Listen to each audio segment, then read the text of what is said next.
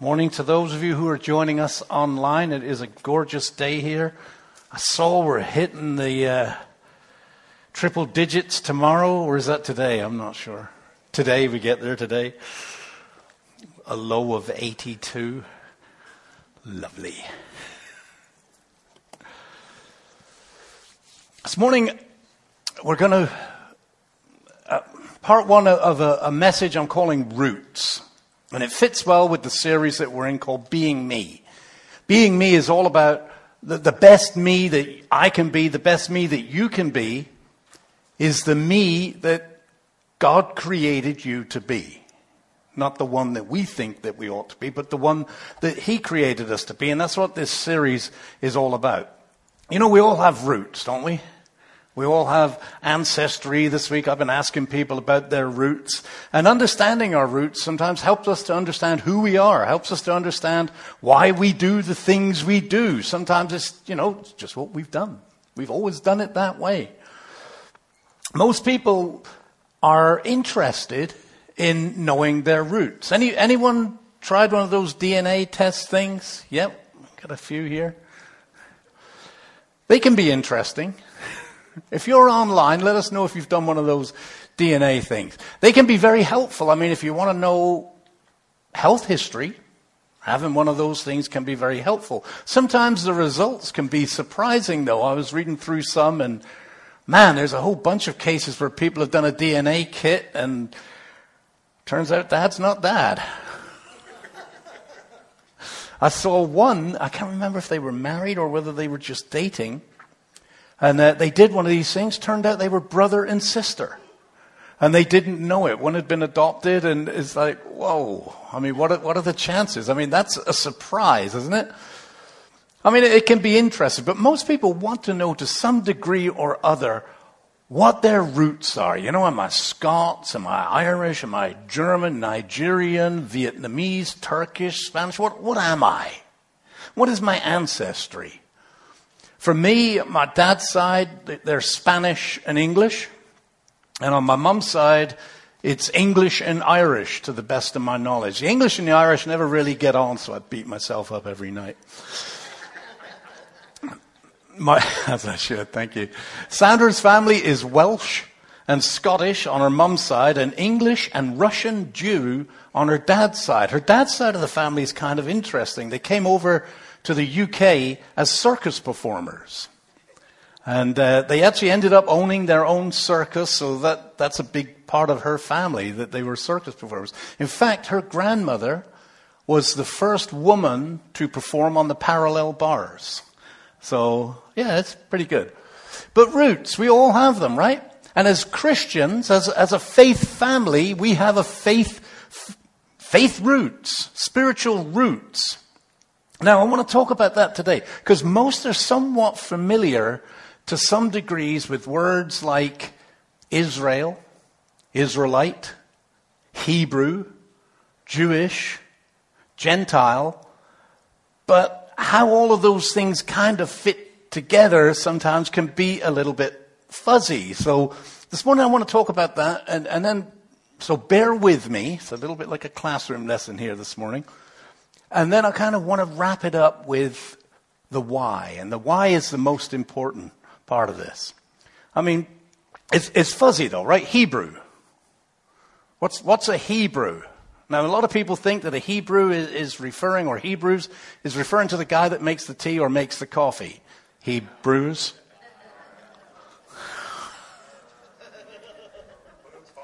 Boom. Let me first tell you what kind of got me into this. In my own study, I'm in Acts chapter 10, which is where the Gentiles received the good news of Jesus Christ. And I read through Acts chapter 10. I've read it many times. And it was one of those things I read through it and I thought, wow. And I just felt God saying, read it again. And I read it again. And I just felt God saying, read it again. And I've been hung up on Acts chapter 10 and I got into a conversation with somebody and, and started talking about the very same thing. So I thought, okay, God, if you keep bringing this to my attention, you've, you've got a reason for this. So we're going to get to Acts chapter 10 next week. But it's all about our roots. It's all about our spiritual heritage. So we're going to look at these words Hebrew, Israel, Jewish, Gentile. And we're going to go in order of how they appear in the scriptures. Now, if you didn't get a sermon outline and you want one, we got one over here. Anybody else need one? Just the one? There you go.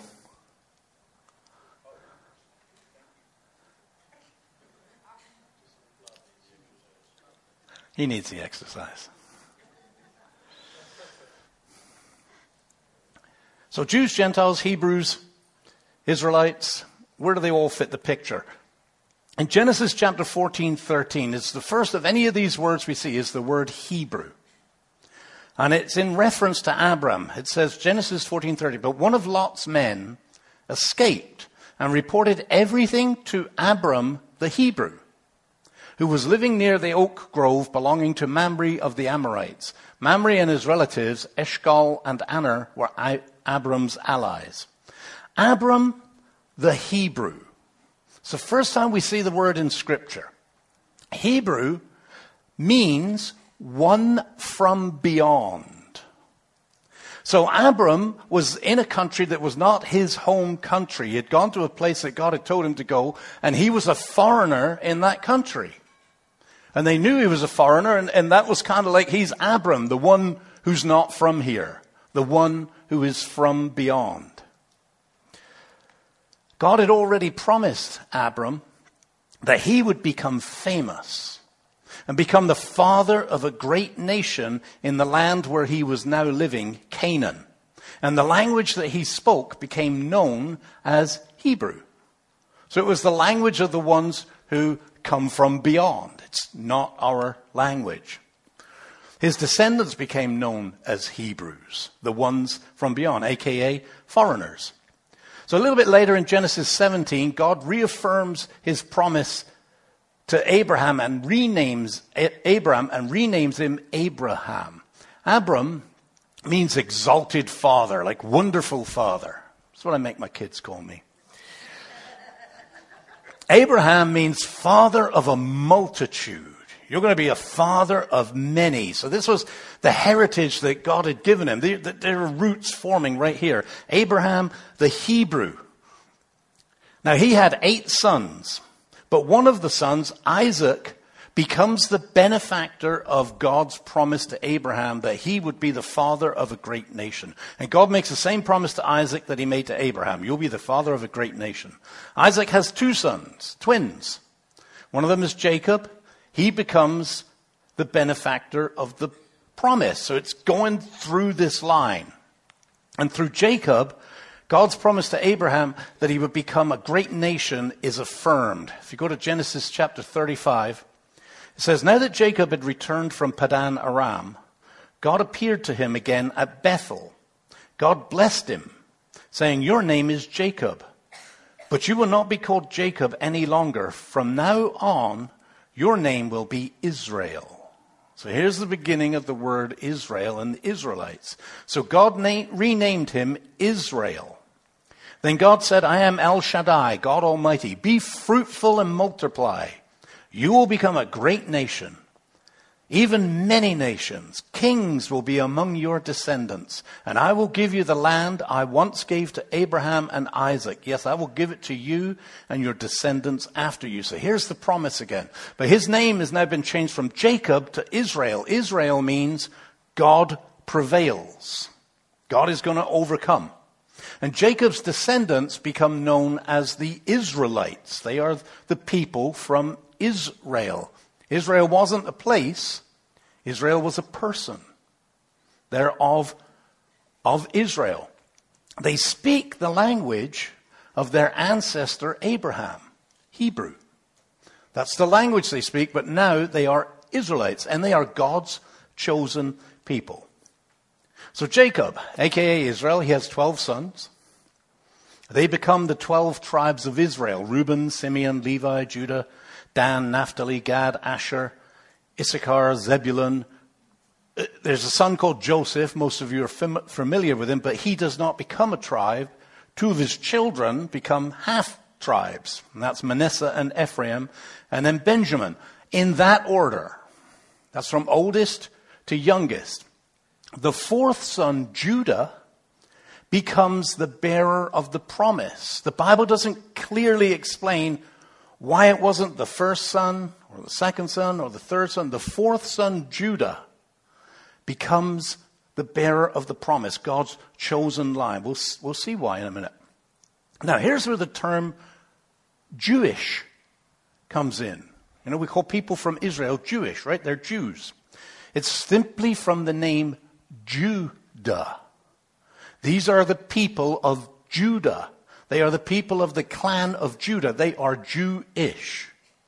So not all of these people, not all of these tribes are Jewish. Just the one tribe, the tribe of Judah. So, it kind of raises a question. If there are only Jews and Gentiles, as, as we believe, are all the other Israelites that are not of the tribe of Judah Gentiles? Because they're not Jewish. Only the tribe of Judah is Jewish. Now, to answer that question, we've got to kind of explore a little bit where did this word Gentile come from? What is Gentile? First comes up in the book of Deuteronomy, in Deuteronomy 32 31. And this is God now talking about the Israelite people. They've been unfaithful. He's angry at them. It says, They have roused my jealousy by worshipping things that are not God. They have provoked my anger with their useless idols. Now I will rouse their jealousy through people who are not even a people. I will provoke their anger through the foolish Gentiles. It's the first time we see the word Gentile in the Bible. Gentile literally means nation. Gentiles, nations. So these are the people of the nations. And God is saying, uh, I'm, I'm going to use the people who are not even a people, the foolish nations, the nations that are not you. So it's not the Hebrew word for a non Jew, it's the Hebrew word for nation. Bear with me, it's just a little bit more on this stuff, and then we'll get to the better stuff. So, how did all the Israelites become Jews and all the non Israelites become Gentiles as we understand it to be. All right, make a really long story short here, okay? All of Jacob's sons, all of those 12 tribes, moved down to, to Egypt. And there's a long story that goes with that, but it's partly due to a famine and there's some other things that go on. In Egypt, they become enslaved by the Egyptians. And they remain there for 400 years. Long time. During all of this time, they manage to maintain their tribal identities. Each tribe stays its tribe. Now, here's a funny little side note. What do you think the Egyptians called them? Hebrews. People from somewhere else. People from not here. So now they're both Israelite and Hebrew. They've got both names going on. God raises up a leader, Moses. Most of us know this story tells him, I'm, I'm going to deliver my people out of Egypt and I'm going to take them to the land that I promised Abraham, that I promised Isaac, that I promised Jacob, that I promised Judah. I'm going to take my people back to this land. Moses, you're going to take them back to the land. And during this time, God and Moses have a really close relationship, and, and, God gives Moses all the laws, all the covenants, all the promises, and Moses writes them down. So we all know there's a long journey that goes on. They spend 40 years in the, in the wilderness before they get to the promised land. Eventually they get there. And with the power of God with them, they move into what used to be Canaan, push most of the people out, take the land and divide it up between the 12 tribes. It's actually 13. It's 11 and two half tribes. Jerusalem is the center, and this is now the nation of Israel. Promise fulfilled. But things start to go downhill. They decide they want a king. And God says, I'm your king. What do you want a king for? And they all look around and say, but all these other people got kings. Why can't we have a king? God says, I'm your king. You don't need a king. But we want a king. They got a king. We want a king. And God warns them. He says, I can give you a king. But if I put a king in place, he's a man and he's got human desires. He's going to lord it over you. He's going to take your stuff. He's going to take your money. He's going to make you work hard. And they all said, Yeah, that sounds good.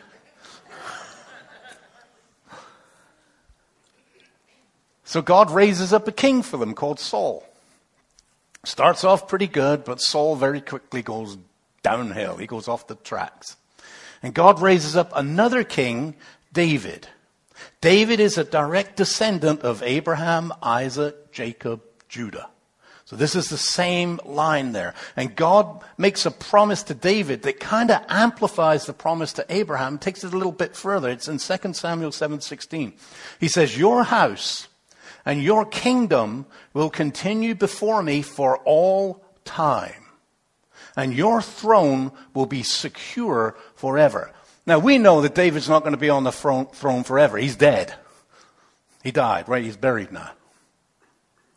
So the Lord is referring here to David that of your line is going to be the promised Savior. He is going to be in your line and he will reign forever. And if you look at the family tree of Jesus, Mary and Joseph, both are descendants of David. They kind of come around this way and they're both descendants of David. So, David's a king. He knows the heritage. David dies, his son Solomon is made king. All is well, all is great at first. Solomon is the wisest man who's ever lived. God blesses him, gives him riches. He builds a temple for the Lord in Jerusalem. It's all looking good. This is the nation of Israel now. But Solomon goes off the rails at the end, way off the rails. And it causes conflict within his family. He dies. And then there's a struggle for power between the two of his sons, Rehoboam and Jeroboam. Rehoboam is the chosen line, but he's an idiot. He starts to work the people viciously hard. And the people rebel and say, We don't want him to be our king. He's not a nice king. And he says, I don't care. I'm going to be your king. And a bunch of the people say, No, we want Jeroboam as our king. Let's have Jeroboam as our king. And, and, this, and the the nation is split. Ten tribes go to live in the north, and two tribes go to live in the south. The ten tribes under the north, under the name Israel, are ruled by Jeroboam. And the two tribes in the south, the little tribe of Benjamin and the tribe of Judah, God's chosen line, all are ruled by Rehoboam under the name Judah. Benjamin's just a little tiny. It was unfortunate for Benjamin. They were a small clan and they kind of got amalgamated into the tribe of Judah. So it becomes Judah. Now they're all descendants of Israel. They are all technically Israelites, but the northern kingdom calls itself Israel and the southern kingdom calls itself Judah, which is oftentimes why you hear, is this Israel or is it Judah. What one is it? Well, there were two nations. The North Nation, long story short, they go way off the rails. They take on the, the ways of the people that they displaced. They worship foreign gods. They sacrifice their children to these gods, all kinds of evil. And God warns them he says, if you keep doing this, I'm going to lift my hand of blessing from you and you'll be on your own and you'll be fodder for your enemies. And they keep doing it. So God lifts his hand. Enemies come in. They kind of beat him up a little bit. They cry out to the Lord, God, we're sorry. We really are. We didn't mean it. God rescues them. New king comes on the throne. It's good for a while. They slip back into their old ways. And we see this stupid cycle over and over and over. And it goes on for 200 years. And eventually God says, I'm done with you. If that's how it's going to be, I've warned you and I've warned you. I'm lifting my blessing upon you, off of you. You are now, I'm not protecting you any longer.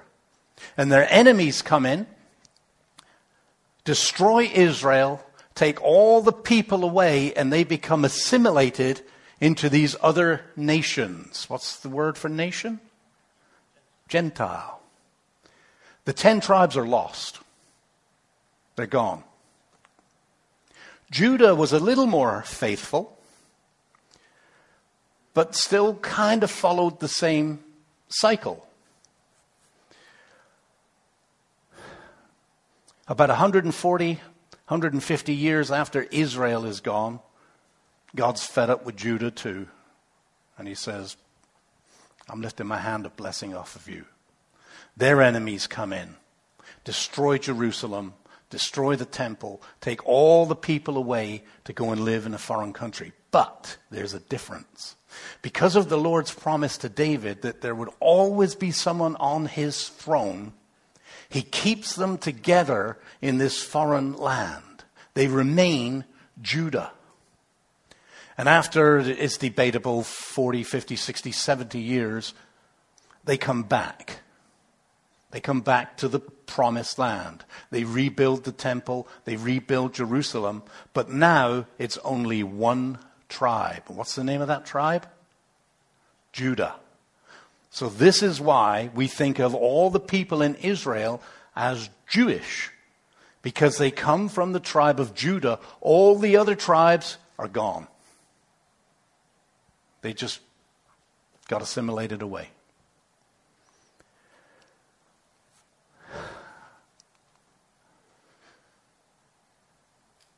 And you can look from there and you can see the lineage that goes all the way down to Jesus from there on. So that's the where and the when, all right? So maybe you know a little bit more about what's Israel, what's Jewish, what's a Gentile, what's a Hebrew. The most important thing of this is why. And this is where it gets interesting. Why did the Lord choose a special nation? Because it seems like he's playing favorites, right?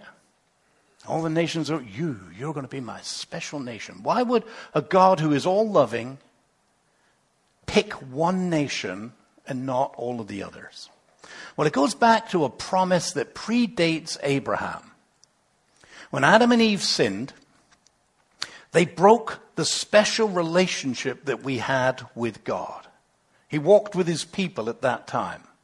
But the Bible tells us that like, God can't even look upon sin. And when Adam and Eve decided to sin, then death and disease and all of this brokenness that we now experience comes into creation.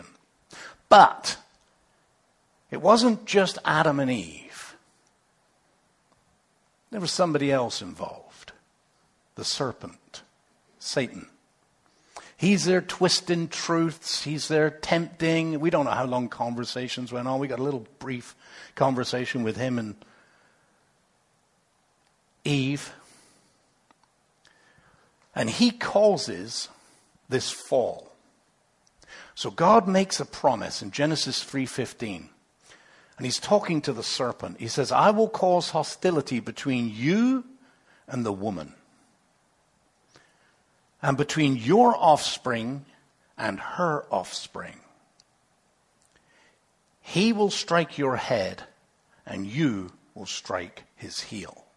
So, what he's saying to the serpent is, her offspring is going to kill you. You, there'll be a bit of a fight and you'll hurt him, but you'll just hurt his heel, but he is going to crush your head. So there's a promise right here, and he's talking about Jesus Christ. There's a promise of redemption right at the fall.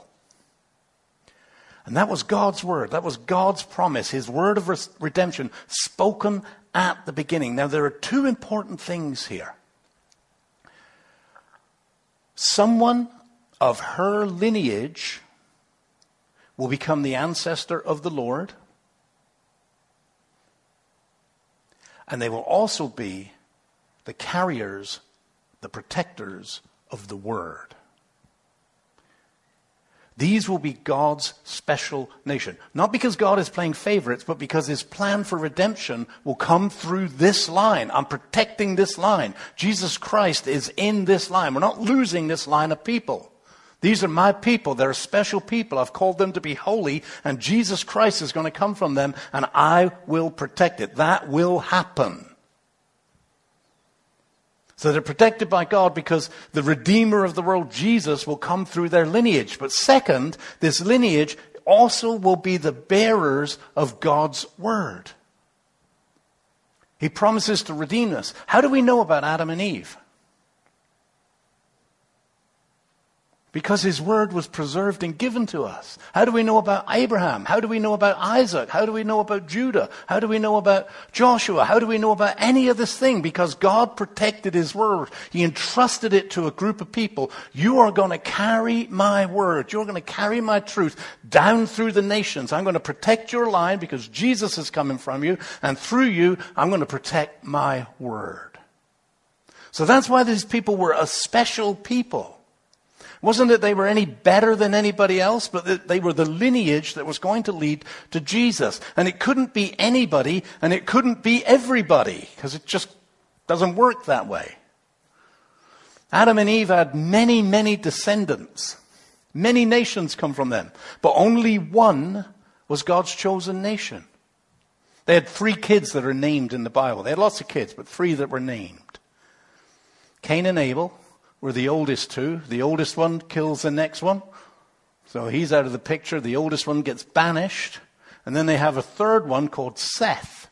And Seth becomes the chosen one that is going to carry this seed, going to carry this line. And you can follow his heritage down to Noah. God does a do over at Noah. We talked about this last week. Noah's got three sons Shem, Ham, and Japheth. They were told to go populate the world. Have at it, folks. But only one, Shem, was chosen to be the guardian of God's word and the lineage of the Lord. And God protects his line. He is a direct ancestor of Abraham, Isaac, Jacob, Judah, and all the others down to Jesus. Here's how dedicated they were to protecting God's word. The Gentiles, the people of the nations, before the Israelites were the Israelites or were the Jewish people, they were known to the nations as the people of the word. That's who they are. Those are the people of the Word. Those are the ones that have God's Word and they guard God's Word. That was their name. Isn't that interesting? The people of the Word. And at one point, you've heard of the Ark of the, Ark of the Covenant. They put some of God's word in a big chest that was laid with gold. And they carried it with them wherever they went through the wilderness. They would set up camp. They would put this thing in the middle. And in the middle, inside of that, was God's promise. God's word. They carried it wherever they went. They had a group of people whose only job was to transcribe the words that Moses and the prophets had written. That was all they did all day long is they wrote out the law and the prophets. And then somebody else would check the work. But they didn't check it by reading it. They would count it. They would count down, they, they had a system. We're going to go down six lines and across ten letters. If that's not an A, there's something wrong. And we're going to go down another six line across 10 letters. And, and so there was a whole team of people that preserved God's word so that we would have it and we can trust it that this is God's word. It started off with the oral tradition before we had letters. And as people became more sophisticated, then it got written down, beginning with Moses. God spoke with Moses, gave him the law, gave him the commandments, gave him the promises. He wrote it down. So, why did the Lord choose a special people? To preserve the lineage of the Savior and to preserve his word. Exodus 19:6. He's talking to Moses. He says, "And you will be my kingdom of priests, my holy nation. This is the message you must give to the people of Israel. Now, ironically, in that passage of Scripture, the word nation is Gentile. It's the Hebrew word for nation. You will be my holy Gentiles. It's interesting how some places it's translated as Gentile, some places it's translated as nation. Stops it getting confusing, I guess. They were set apart to be carriers of the seed, set apart to be carriers of the world. All the way down to Jesus. Let me close this up with this. And then something wonderful happens. The seed and the word become one in Jesus. John 1 1 to 5 says, In the beginning, the Word already existed. The Word was with God, and the Word was God. He existed in the beginning with God. God created everything through him, and nothing was created except through him. The Word gave life to everything that was created, and his life brought light to everyone. The light shines in the darkness, and the darkness can never extinguish it. Jesus is the seed that goes back to Eve, and he is the Word. He is both combined. All of a sudden, the Word comes alive. Down in verse 10, it says, He came into the very world He created, but the world didn't recognize Him. He came to His own people, and even they rejected Him. They had all of his scriptures, all of his word, the keepers of the law, and they missed that it was talking about Jesus.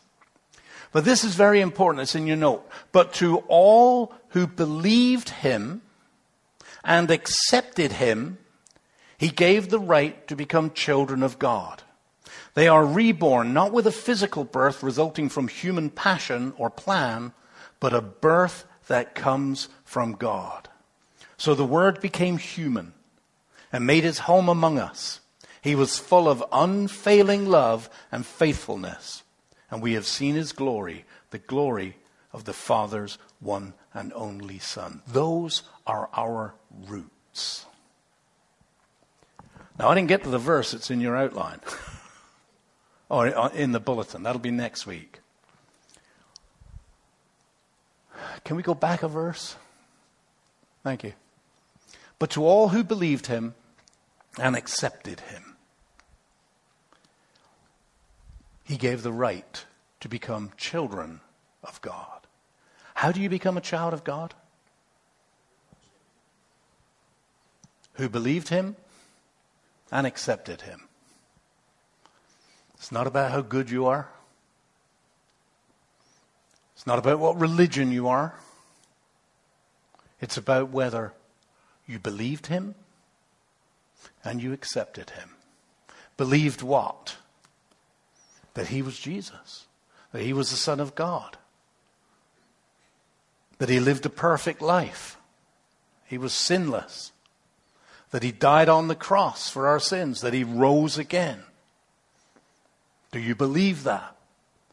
And accepted him. That means not only do I believe who Jesus is, Satan believes who Jesus is.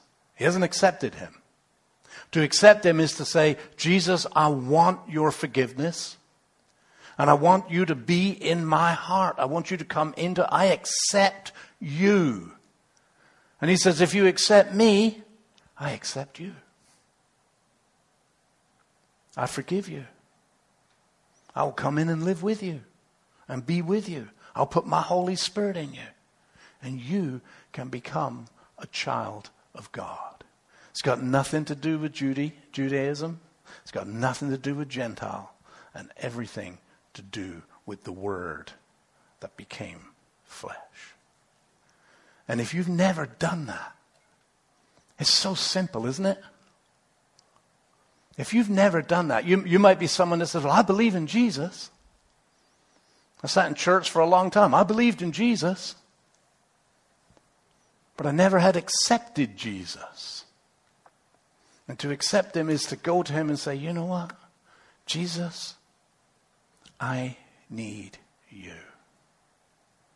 Please forgive my sin. Come into my life and change me.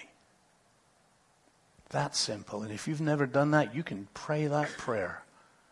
Jesus, I need you. Please forgive my sin. Come into my life and change me. And you know what he says? Yes, yes, yes. There is one more step to this story. Before this word becomes not just the hope of the Jews, but the hope of the whole world. But that's next week. Okay? Acts chapter 10. Amen? Let's pray. Father, I give you thanks. I pray, Father, I know there's been a lot of teaching stuff here this morning, but I pray that we'll be a little more clear on, on what a Hebrew is, what an Israelite is, what a Jewish person is, what a Gentile is. And Father, we will see the importance of your people that you called out to be the bearers of your seed and to be the bearers of your word, to preserve it so that we have it here today. And Father, I thank you that in Jesus, that, that seed became a man and that word became a man.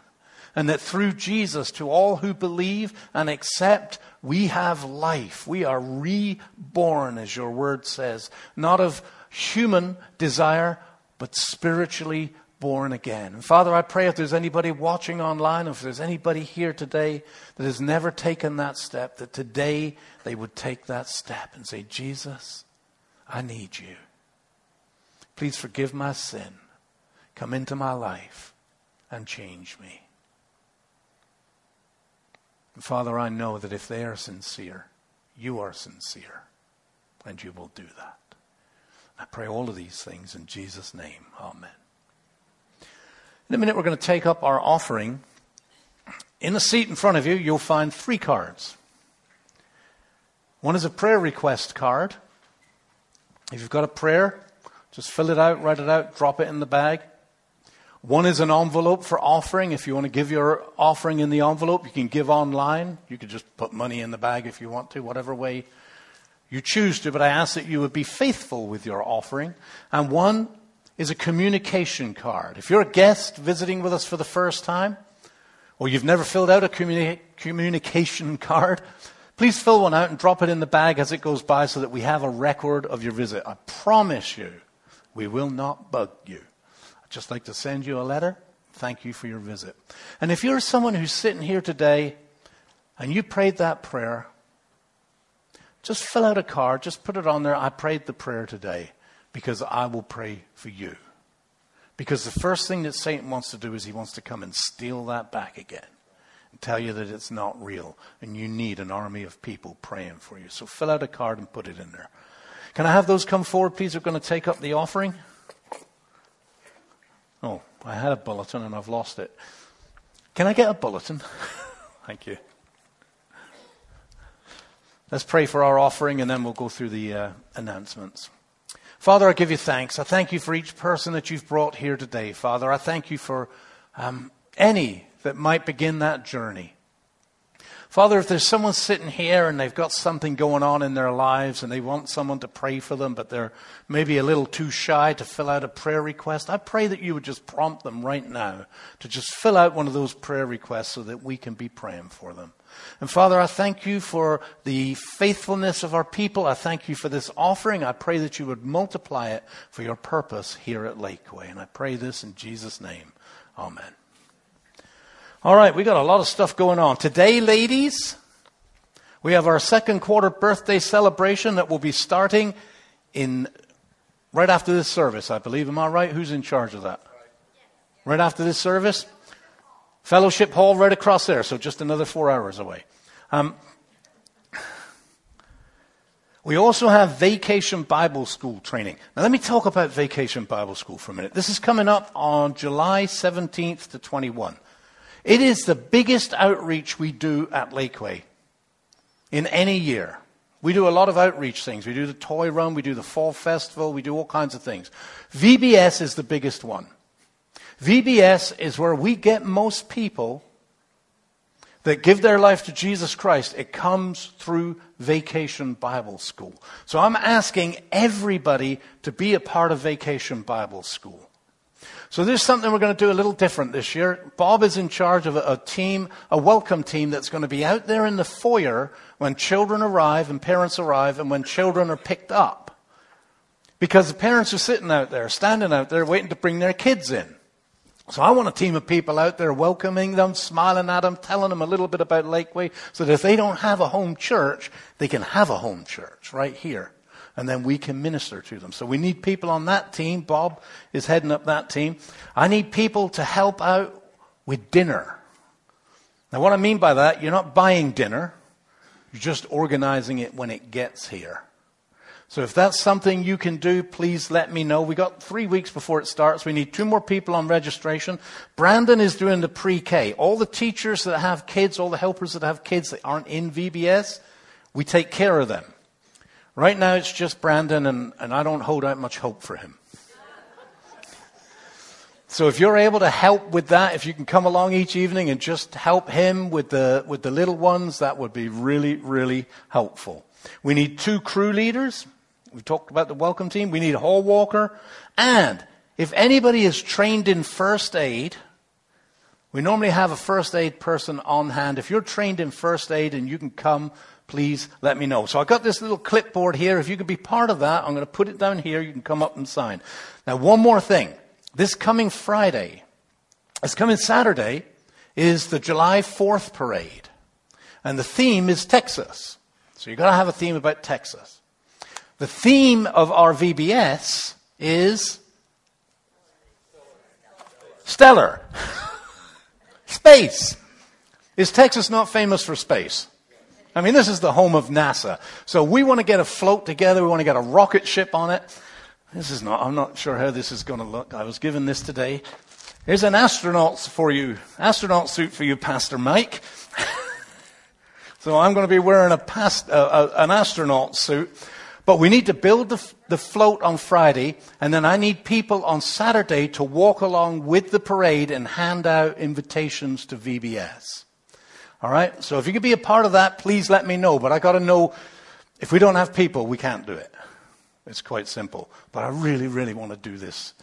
I know it's kind of hot on Saturday morning. It starts at 11:30, but it's only like half an hour and we can invite so many people and, and get people in these doors and tell them about Jesus. Is that not a good thing? Is that not a good thing? Good. Thought it was just me. All right, what else have we got going on? Lakeway Women's Ministry Retreat. This is back. This is down in September 29th. But ladies, if you want to be part of that, out in the foyer, sign up in the foyer. Did I miss anything? Got everything? Look at the time, please. What time is it? I want credit for that. Let's pray. Oh, and there's a vacation Bible school meeting immediately following this in the kids' way Hall. Thank you, sir. So, sorry. Ladies, if you want to go in there and eat, you can. But God is going to bless the ones that come to the VBS meeting. That's all I'm saying. All right? That's, that, that's, I'm just putting that out there. You choose what you want to do. All right, let's pray. Heavenly Father, I thank you for this day. I thank you that we can laugh and that we can smile. That's what church is supposed to be. I thank you for all these things that we've got coming up. I pray for Vacation Bible School, Father. I pray for lots of kids. I pray for lots of helpers. And I pray that your word gets into the heart of these children. We see little lives change and we see families connected to you through this church. So Father, I pray your blessing upon that, that, that it would be more fruitful than we can even imagine that it would be. Father, I thank you for the, the ladies, um, birthday celebration right now. Thank you for all the food you've provided. Please forgive the ladies that go there and don't go to the vacation Bible school thing. And I thank you for the meeting that's going on too. Father, may you bless each and every one that you've brought here. May you bless those who are watching online. But Father, may we not be selfish with your blessings. May we take your blessings into the world and be a blessing to everyone we meet. We pray all of this in Jesus' name. And everybody said, Amen. Amen. Thank you all for coming.